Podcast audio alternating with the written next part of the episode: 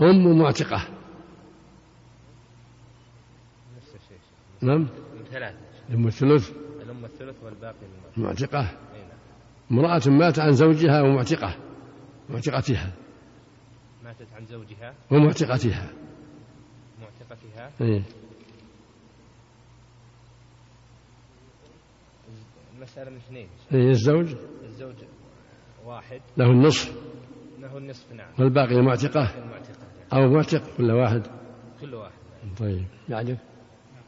لا هلك هالك عن زوج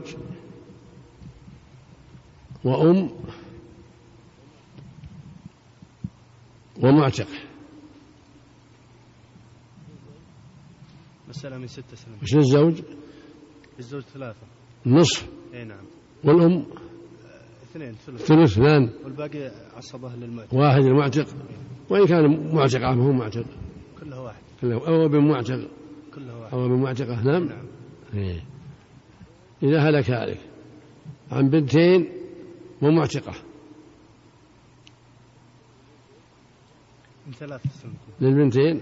ثلثان ثنا- اثنان اي نعم والباقي واحد معتقة اي نعم فإن كان موجود م- ابن معتقة كلها واحد أو معتق سواء اللي بعدك إذا هلك هالك عن أم وبنت وابن ابن من ستة يا شيخ ستة نعم مش الأم الأم السدس نعم والبنت النصف وابن الابن الباقي تعصيب نعم وش مرثوبة بال- بالنسب ولا بالقرابة ولا بالعتق ولا ب- بالنكاح بالنسب يا شيخ بالنسب نعم كلهم نعم يا شيخ الأم والبنت والابن نعم يا شيخ بالنسب نعم يا شيخ فإن كان مكان الجماعة الأولى مات إنسان عن أختين شقيقتين وأخ لأب بس من ثلاثة يا شيخ للشقيقتين الثلثين ثلثان نعم يا شيخ اثنان والباقي للأخ وش يرثهم به بأي, بأي سبب يرثهم بأي سبب القرابة يا شيخ بالنسب يعني القرابة نعم يا شيخ إيه. طيب اللي بعدك نعم نعم. زوج أم ومعتق مسألة من ستة يا شيخ وش الزوج الزوج له النصف نعم الزوج له النصف والأم الأم لها الثلث وجي- بقي واحد المعتق لماذا ورثوا تعصيب للولاء يا شيخ ها بالولاء من هو بالولاء المعتق يعني نعم والزوج والزوج أخذها بالنكاح والأم الأم بالنسب طيب إذا هلك هلك عن زوجة وبنت ومعتقة المسألة يا شيخ من نعم أقول المسألة من ثمانية وش الزوجة الزوجة لها الثمن والبنت البنت لها النصف والمعتقة الباقي تعصيب نعم بماذا ورثوا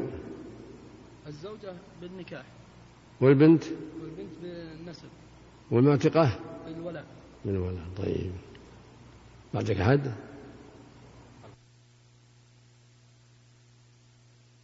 باب موانع الإرث ويمنع الشخص من الميراث واحدة من علل ثلاث رق وقتل واختلاف دين فافهم فليس الشك كاليقين طيب الحمد لله وصلى الله وسلم على رسول الله وعلى آله وأصحابه ومن اهتدى به أما بعد لما ذكر المؤلف رحمه الله أسباب الميراث ذكر موانعه لأن السبب إنما ينفذ عند وجود عدم المانع فإذا وجدت الموانع لم ينفع السبب ولم يؤثر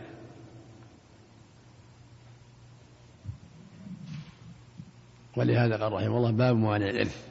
والمانع المواجهة مانع والمانع هو الحائل بين الشيئين قال له مانع ما حال بينك وبين غيره يقال له مانع كالبواب يمنعك من الدخول وقال له مانع وحاجب والمرض يمنعك من القيام حتى تصلي قاعدا يقال مانع من القيام وفي الاصطلاح عند الفرضيين هو الذي يلزم من وجوده العدم ولا يلزم من عدمه وجوده ولا عدم لذاته شرعا فيما فيما يتعلق بالمواريث المانع هو الذي يلزم من وجوده عدم الإرث ولا يلزم من عدم وجوده وجود ولا عدم قد يكون الشخص قريب وفي موانع لكن لا يرث لوجود من يحجبه لكن متى وجد المانع امتنع الإرث يلزم من وجوده العدم من وجود المانع عدم ما هو مانع له هو الإرث ولا يلزم من عدمه وجود ولا عدم لذاته من أجل ذاته مثل أخ شقيق وأخ لأب الأخ لأب ممنوع مو لأجل الرق- العلل الثلاث بل لأمر آخر وهو كونه أبعد من الشقيق الشقيق أقرب منه وهكذا من الابن مع الابن كلهم وارث لكن الابن منع ابن الابن ممنوع- ممنوع- مو من أجل ابن الابن لم يمنع من أجل الرق أو قت- أو قتله لا بل منع من أجل آخر من أجل أن ابن الابن أقرب منه أبوه أو أو عمه أقرب منه فهو ممنوع من أجل غير غير هذه العلل وله وارث في نفسه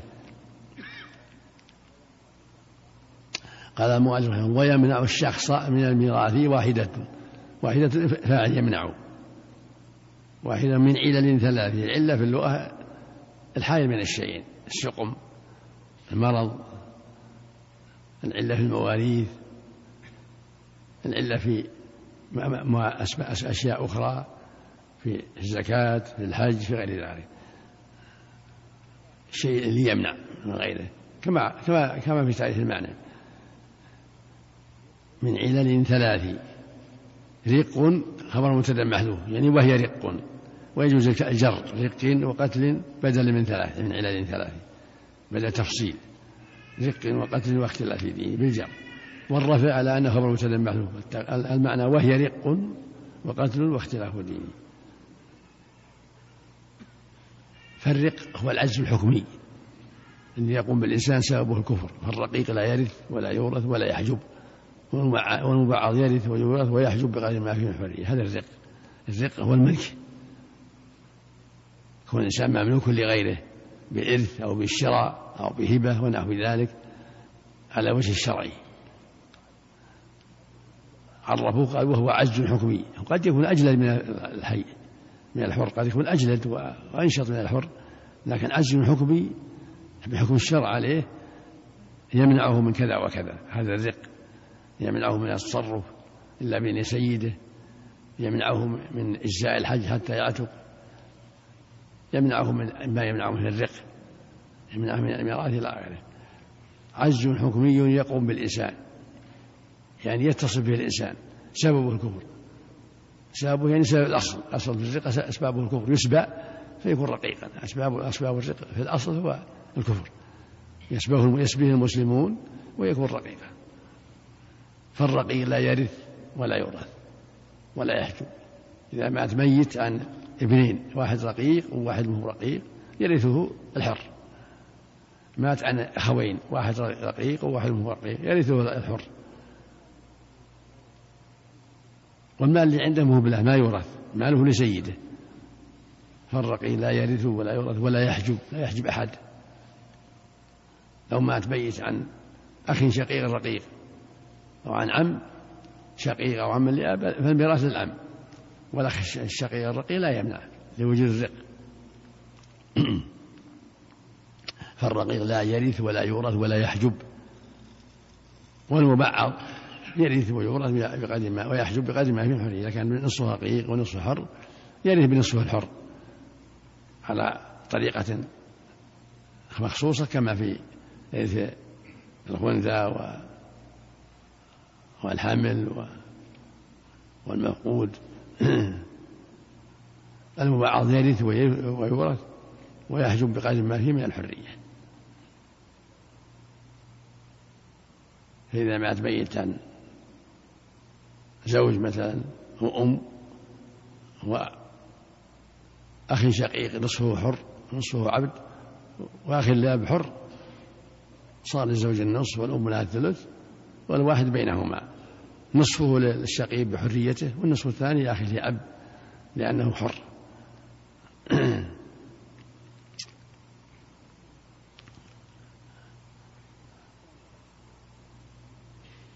الثاني قتل المانع الثاني قتل إذا قتل إنسان إنسانا لم يرثه إذا قتل أباه لم يرثه قتل أخاه لم يرثه م- معاملة له بنقيض قصده إذا قتله بغير حق فر- ف- فالقاتل لا يرث من من من- من القتيل والقتل ما- المانع ما أوجب قصاصا أو جزا أو كفارة وما لا فلا ما وجب القصاص وهو العمد المحض اللي ما فيه شبهة يوجب القصاص أو دية أو كفارة مثل قتل الولد أباه قتل ال- الول- الوالد ال- ولده والعياذ بالله لا يوجب القود لكن يوجب الدية لأن الولد الوالد ما يقتل ب- ب- بابنه أو كفارة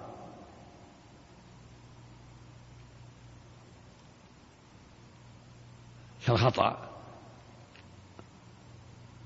الذي في يقترب منه خطأ ليس له وارث فهذا يوجب الكفارة فقط وما لا فلا ما لا يوجد لا دية لا قصاصا ولا دية ولا كفارة فلا مثل قتله بحق قتله بحق مثل إنسان له ابنان قتل أحدهما الآخر عمدا بغير شبهة فإن أباه له القصاص يأخذ يقتل القاتل ويرثه أيضا لأن قتل بحق لأن الأباء الأب هو الوارث وهو ولي الدم فإذا قتل أحد ابنيه أخاه فإن أباه له القصاص لأنه قتل بحق ويرث أيضا المقتول لأنه قتله بحق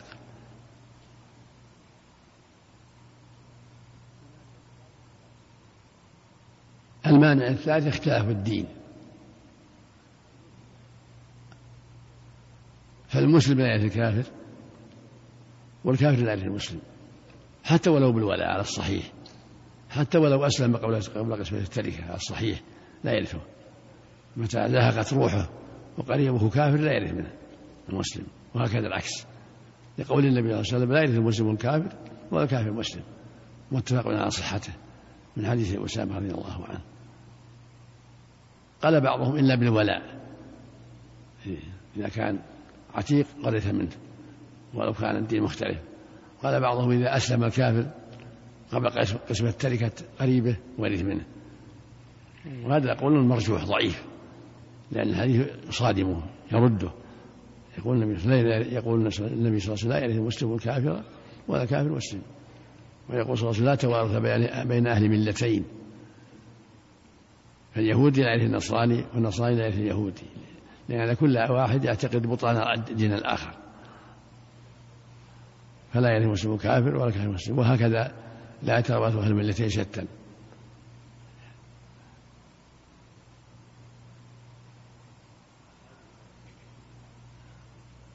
هذه موانع الميراث هذه الثلاثة الرق والقتل واختلاف الرقيق لا يرث ولا يورث ولا يحجب أحدا والمبعض يرث ويورث ويحجب غيره من حرية الثاني قتل وهو ما وجب قصاصا أو دية أو كفارة أو ك- أو كليهما أوجب الدية والدية والكفارة جميعا فإنه يمنع وما لا فلا الثالث اختلاف الدين فالمسلم لا يرث الكافر والكافر لا يرث المسلم مهما كانت القرابة لا يرث أحدهما الآخر فالدين بعد بينهما اختلاف الدين بعد بينهما فلا صلة بين الكافر والمسلم لا بالولا ولا بغيره لا يرثه ولو ك- ولو أسلم قبل قسمة التركة الصواب أنه لا يرثه لعموم قوله صلى الله عليه وسلم لا يرث المسلم الكافر ولا كافر المسلم قال بعضهم المسلم يرث الكافر ولا العكس لأن الإسلام يعلو ولا يعلى وهذا قول مرجوح شاذ مخالف للأدلة الصحيحة لأن الرسول صرح بهذا قال لا يرث مسلم كافرا ولا كافر مسلم مطلقا وهذا الذي عليه عامة أهل العلم وجمهورهم أن المسلم لا يرث الكافر والكافر لا يرث المسلم مطلقا سواء بالنسب أو بالولاء لا لا يتوارثان وهكذا لا يتوارث أهل ملتين شتى لقوله صلى الله عليه وسلم لا توارث أهل بين أهل ملتين وك- وكالكافر مع المسلم اليهودي لا يرث النصراني والنصراني لا يرث اليهودي وهكذا النصراني لا يرث الشيوعي أما ما عدا الديانتين بقية الكفر هو ملة واحدة كالوثنيين والشيوعيين ملة واحدة وفق الله الجميع استغفر الله استغفر الله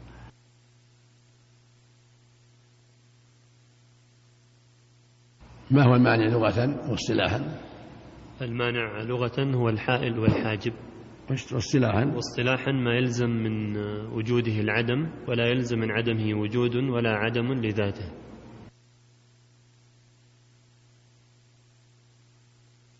كم الموانع؟ الموانع ثلاثة نعم الرق والقتل واختلاف الدين ما هو الرق لغة واصطلاحا؟ الرق لغة العبودية واصطلاحا اصطلاحاً؟ عجز حكمي يقوم بالإنسان سببه الكفر فالرقيق لا يرث ولا يورث ولا يحجب نعم. والمبعض يرث ويورث ويحجب بقدر ما فيه من الحرية الثاني الثاني القتل نعم وهو ما أوجب دية أو قصاصا أو كفارة وما وما لا فلا الثالث الثالث اختلاف الدين نعم فلا نعم. يرث المسلم الكافر ولا الكافر المسلم نعم ولا توارث بين أهل الملتين لا بالولا ولا بغيره نعم نعم وإذا مات أهل ملتين مات واحد من من اليهود أو النصارى لا توارث بينهم لا توارث بين أهل لا. الملتين لا لا توارث اللي بعده نعم ما هو المعنى لغة واصطلاحا؟ لغة الحائل بين الشيئين واصطلاحا ما يلزم من وجوده العدم ولا يلزم من عدمه وجود ولا عدم لذاته ما هي موانع موانع الإرث؟ آه، الرق- سمي رق وقتل واختلاف دين ثلاثة نعم نعم وال- الأول الأول الرق الرق وهو وهو العبودية لغة واصطلاحا اصطلاحا عجز حك- حكمي يقوم بالإن- بالإنسان سببه الكفر فلا يرث الرقيق ولا يورث ولا يحجب و- والمبعض يرث ويورث بقدر ما فيه من الحرية ويحجب ويحجب بقدر ما فيه من الحرية والثاني القتل وهو وهو ما أوجب قصاصا أو دية أو كفارة أو كفارة وما لا فلا الثالث اختلاف الدين المسلم فلا يرث الكافر المسلم ولا المسلم الكافر مطلقا مطلقا لا بالولا ولا بغيره نعم مطلقا نعم ولو أسلم قبل قسم التركة كذلك نعم. لا يرث مطلقا و- و- و- وأهل الملل المختلفة يتوارثون لا يتورث لا توارث من أهل الملتين نعم جنبك نعم ما هو المعنى لغة واصطلاحا المانع لغة هو الحائل بين الشيئين واصطلاحا واصطلاحا هو ما يلزم ما يلزم من وجوده العدم ولا يلزم من عدمه وجود ولا عدم لذاته كم موانع نعم. الإرث؟ موانع الإرث ثلاثة الرق والقتل واختلاف الدين الأول الرق وهو العبودية وهو عجز حكمي يقوم بالإنسان سببه الكفر فالرقيق فالرقيق لا يرث ولا- ولا يورث ولا يحجب والمبعض يرث و- ويورث ويحجب بقدر ما فيه من الحرية الثاني القتل وهو ما أوجب قصاصا أو دية أو كفارة وما لا فلا الثالث الثالث آه، اختلاف الدين فلا يرث الكافر المسلم ولا المسلم الكافر مطلقا مطلقا ولو بالولاء ولو بالولاء في الصحيح هل يتوارث أهل الملتين؟ لا توارث بينهم بعده نعم ما هو المعنى لغة واصطلاحا المانع لغة هو الحائل بين الشيئين واصطلاحا هو ما ما يلزم من- من وجوده العدم ولا يلزم من وج- من عدمه وجود ولا عدم لذاته كم الموانع؟ موانع ثلاثة الرق والقتل واختلاف الدين ما هو الرق لغة الرق لغ- لغة العبودية واصطلاحا اصطلاحا عجز حكمي يقوم بالشخص سببه الكفر فالرقيق نعم. فالرقيق لا يرث ولا يورث ولا يحجب والمبعض مبعض ير- يرث ويورث ويحجب بقدر ما فيه من الحرية الثاني الثاني القتل وهو ما أوجب قصاصا أو دية أو كفارة وما لا فلا الثالث الثالث اختلاف الدين نعم فلا يرث الكافر المسلم ولا يرث لا، فلا يرث المسلم الكافر ولا يرث الكافر المسلم مطلقا مطلقا نعم هل يتوارث أهل الملتين متخ- مختلفتين؟ لا يتوارث لا يتوارثان أهل الملة الحديث لا شيئاً. توارث من أهل الملتين نعم نعم ما هو ما معنى لغة واصطلاحا هو الحائل بين شيئين واصطلاحا اصطلاحا ما يلزم من وجوده العدم ولا يلزم من عدمه وجود ولا عدم لذاته كم الموانع ثلاثة الأول الأول آه، الرق والثاني القتل والثالث اختلاف الدين الرق وش ما هو الوطن ال- الرق لغة العبودية واصطلاحا اصطلاحا عد حكمي ي- يلحق بالشخص سببه الكبر فالرقيق فالرقيق لا يرث ولا يورث ولا يحجب وأما بعض يرث ويحجب ويورث بقدر ما فيه من الحرية الثاني الثاني القتل وهو وهو ما أوجب قصاصا أو كفارة أو دية وما لا فلا الثالث الثالث اختلاف الدين مم. كالمسلم فالمسلم لا يرث الكافر ولا- والكافر لا يرث المسلم مطلقا ولو بالولاء على الصحيح نعم إيه، ولو ولو أسلم بعد قبل قسمة التركة ولو أسلم قبل قسمة التركة لا يرث أيضا نيل مطلقة نعم لعموم الحديث. والت- وأهل الملتين من الكفار يتوارثون لا توارث بينهما لقول الرسول صلى الله عليه وسلم لا توارث بين أهل ملتين مم. بعدك عندك أحد؟ ما في أحد استغفر الله استغفر الله نعم نعم زوج أم وابن الرقيق وابن ابن حر ال- الزوج له الربع من كم من كم؟ من آه، 12 نعم من 12 نعم للزوج الزوج له الربع والأم الأم لها السدس نعم والباقي سبعة باقي لاب- لابن الابن الفرق تعصيب تعصيبا والابن محجوب ما له شيء لأنه رقيق ولا يحجب عن الابن لا يحجب لا لأنه رقيق نعم نعم إذا هلك هلك عن زوجة وبنت وابن ابن رقيق وأخ شقيق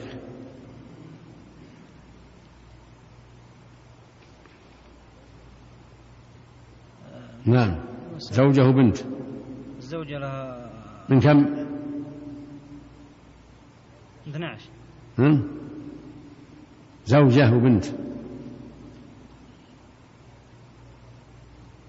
من ثمانية من ثمانية الزوجة لها ثمن الزوجة لها الثمن والبنت لها ثمن واحد آه، والبنت؟ الأخ الشقيق ايش لها البنت لها النصف. النصف أربعة نعم والباقي للأخ الشقيق وابن الابن الرقيق آه، ساقط يسقط نعم إيه، لأن لأجل الرق نعم إيه. نعم جم- جنبك إذا هلك هالك عن بنتين وأم وابن قاتل وأخ لأب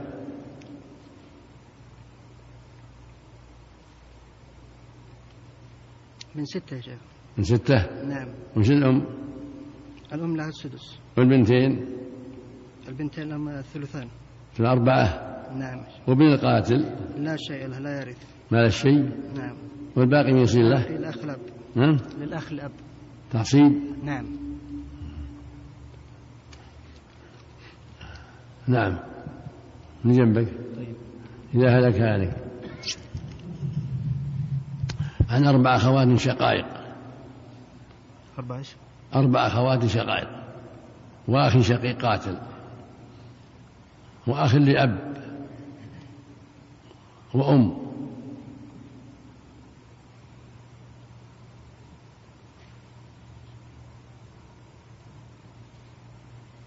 نعم من ستة ال- الأم الشقائق الأربع الثلثان أي نعم أربعة أيوه والأم الأم السدس واحد. والباقي الأخ الأب نعم يبقى واحد الأخ الأب نعم الأخ الأب والأخ الشقيق آه، ساقط يسقط القتل أي نعم طيب جنبك ما شاء الله إذا هلك هلك عن زوج وأم وابن كافر وابن ابن مسلم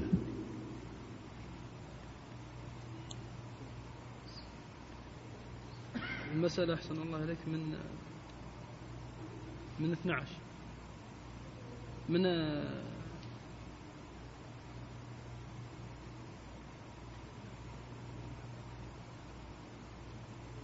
من 12 المسألة من 12 الزوج الربع ثلاثة الزوج له الربع يا شيخ. ثلاثة والأم الأم لها السدس اثنان تأخذ آه، والابن وابن الابن ابن الابن الباقي و- والابن والابن لا يرث لأنه كافر كافر نعم ما له شيء لا ولا يحجب ابن الابن ولا يحجب من الابن لأنه كافر طيب والزوج حجب عن النصف ابن الابن نعم نعم ابن الابن المسلم مم، طيب والأم حجبها عن ثلث كذلك ابن الابن نعم نعم كذلك من جنبك بعدها بعد أحد بعد وجه استغفر الله استغفر الله. نعم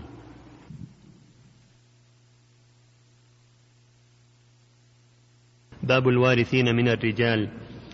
والوارثون من الرجال عشرة أسماؤهم معروفة مشتهرة الابن وابن الابن مهما نزلا والأب والجد له وإن علا والأخ من أي الجهات كان قد أنزل الله به القرآن وابن الأخ المدلي إليه بالأب فاسمع مقالا ليس بالمكذب والعم وابن العم من أبيه فاشكر لذي الإيجاز والتنبيه والزوج والمعتق ذو الولاء فجملة الذكور هؤلاء باب الوارثات من النساء والوارثات من النساء سبع لم يعط أنثى غيرهن الشرع بنت وبنت ابن و- وأم مشفقة وزوجة وجدة ومعتقة والأخت من أي الجهات كانت فهذه عدتهن بانت لما ذكر المؤلف رحمه الله أسباب الميراث وموانع العرث بين الوارثين من الرجال والنساء حتى يكون طالب العلم على بينة وعلى بصيرة في هؤلاء الورثة حتى يعطى كل ذو حق حقه حسب ما, ما يأتي من التفصيل فأنت عرفت أسباب العرث وعرفت موانع العرث فالآن أنت في حاجة إلى معرفة الوارثين من الرجال والنساء ثم معرفة حق كل واحد ونصيب كل واحد فالوارثون من الرجال على سبيل الاختصار عشرة ومن النساء على سبيل الاختصار سبع ومن الرجال على سبيل البسط والت- والإيضاح خمسة عشر والنساء على سبيل البسط عشر الجميع خمسة وعشرون بالتفصيل بين ذكر وأنثى هؤلاء الورثة متفق عليهم بين أهل العلم خمسة عشر بين الذكور من الذكور وخمسة عشر أو عشر من النساء على سبيل البسط والبيان وعلى سبيل الاختصار عشرة من الذكور وسبع من الإناث في سبعة عشر قال رحمه الله باب الوارثين يعني من الرجال يعني باب باب البار- باب بيان الوارثين من الرجال والمراد من الرجال يعني من الذكور سواء كانوا كبارا أو صغارا حتى طفل حتى الحمل كما تقدم والوارثون من الرجال عشرة يعني على سبيل الاختصار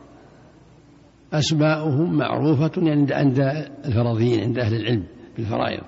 مشتهرة عندهم الابن وابن الابن مهما نزلا يعني ابن الميت أو الميتة وابنه وإن نزل سواء كان واحد أو عدد هذه اثنان ابن ميت وابن ابنه وإن نزل والأب أبو الميت والجد له وإن علا يعني أبو الأب وإن علا سواء الجد أو أب الجد أو جد الجد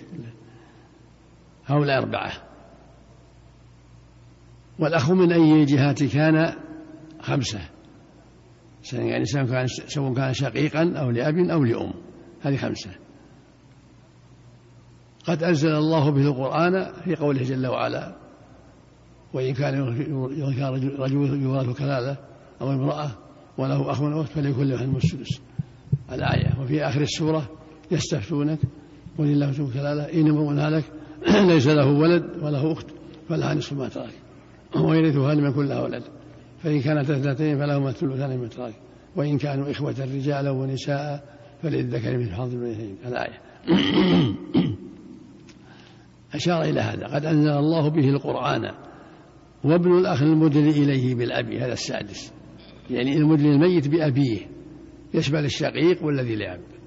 بخلاف ابن الأخ لأم فليس من ورثة ومتفق عليهم كما يأتي ولهذا قال المدلي بال- المدلي إليه بالأب تحرز من ابن الأخ لأم ليس من الورثة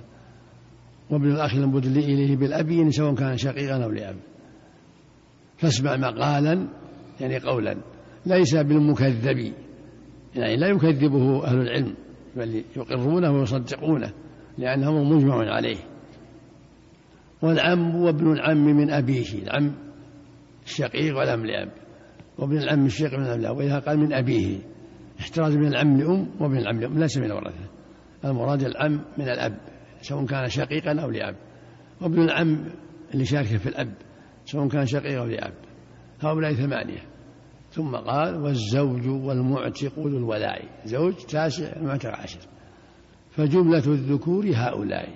عشرة على سبيل الاختصار وعلى سبيل البسط والإيضاح يكون خمسة عشر كما تقدم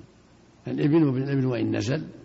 والأب والجد أبو الأب وإن علق أربعة والأخ الشقيق والأخ لأب والأخ لأم هؤلاء سبعة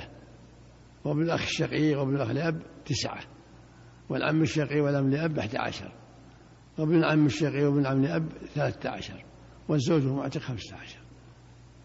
على سبيل الإيضاح والبيان هؤلاء كلهم وارثون بالإجماع خمسة عشر الابن وابن الابن وإن نزل ولو كان في خامس درجة أو سادس درجة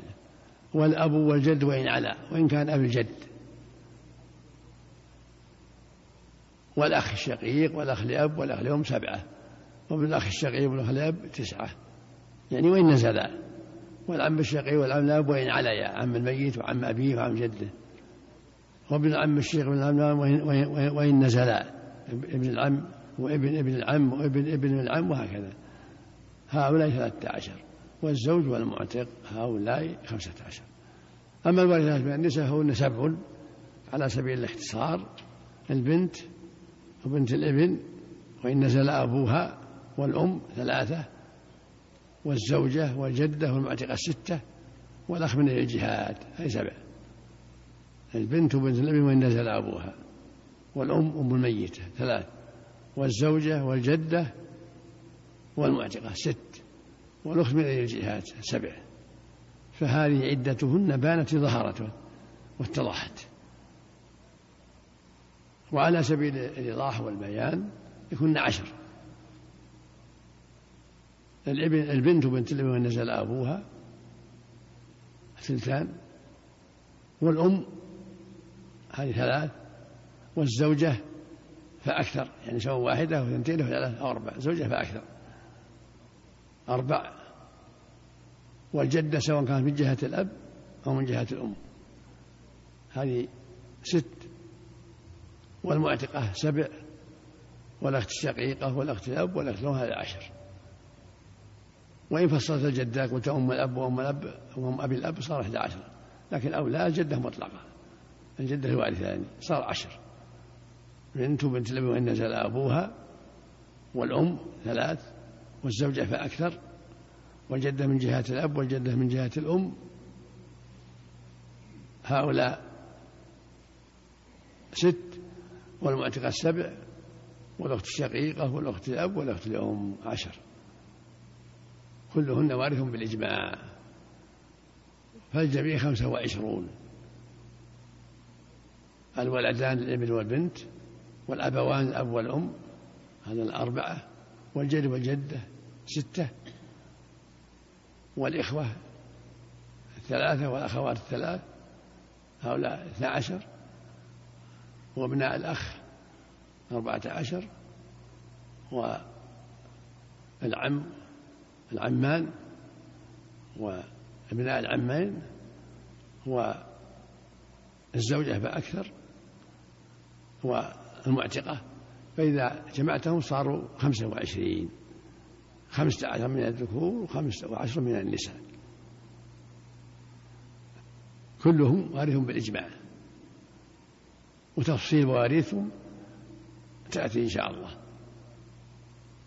فالإخوة ستة ذكورهم وإناثهم ستة شقيق ولأب ولأم أخت شقيق أخت لأب ولأم والأبناء للابن وبن- وبنت الابن الابن وب- والبنت وبن- وبنت الابن والأب والأم كذلك والجد والجدة كذلك كل مع كل مع قرينه والمعتق والمعتقة هؤلاء هم جملة الوارثون هم جملة الوارثين من الذكور والإناث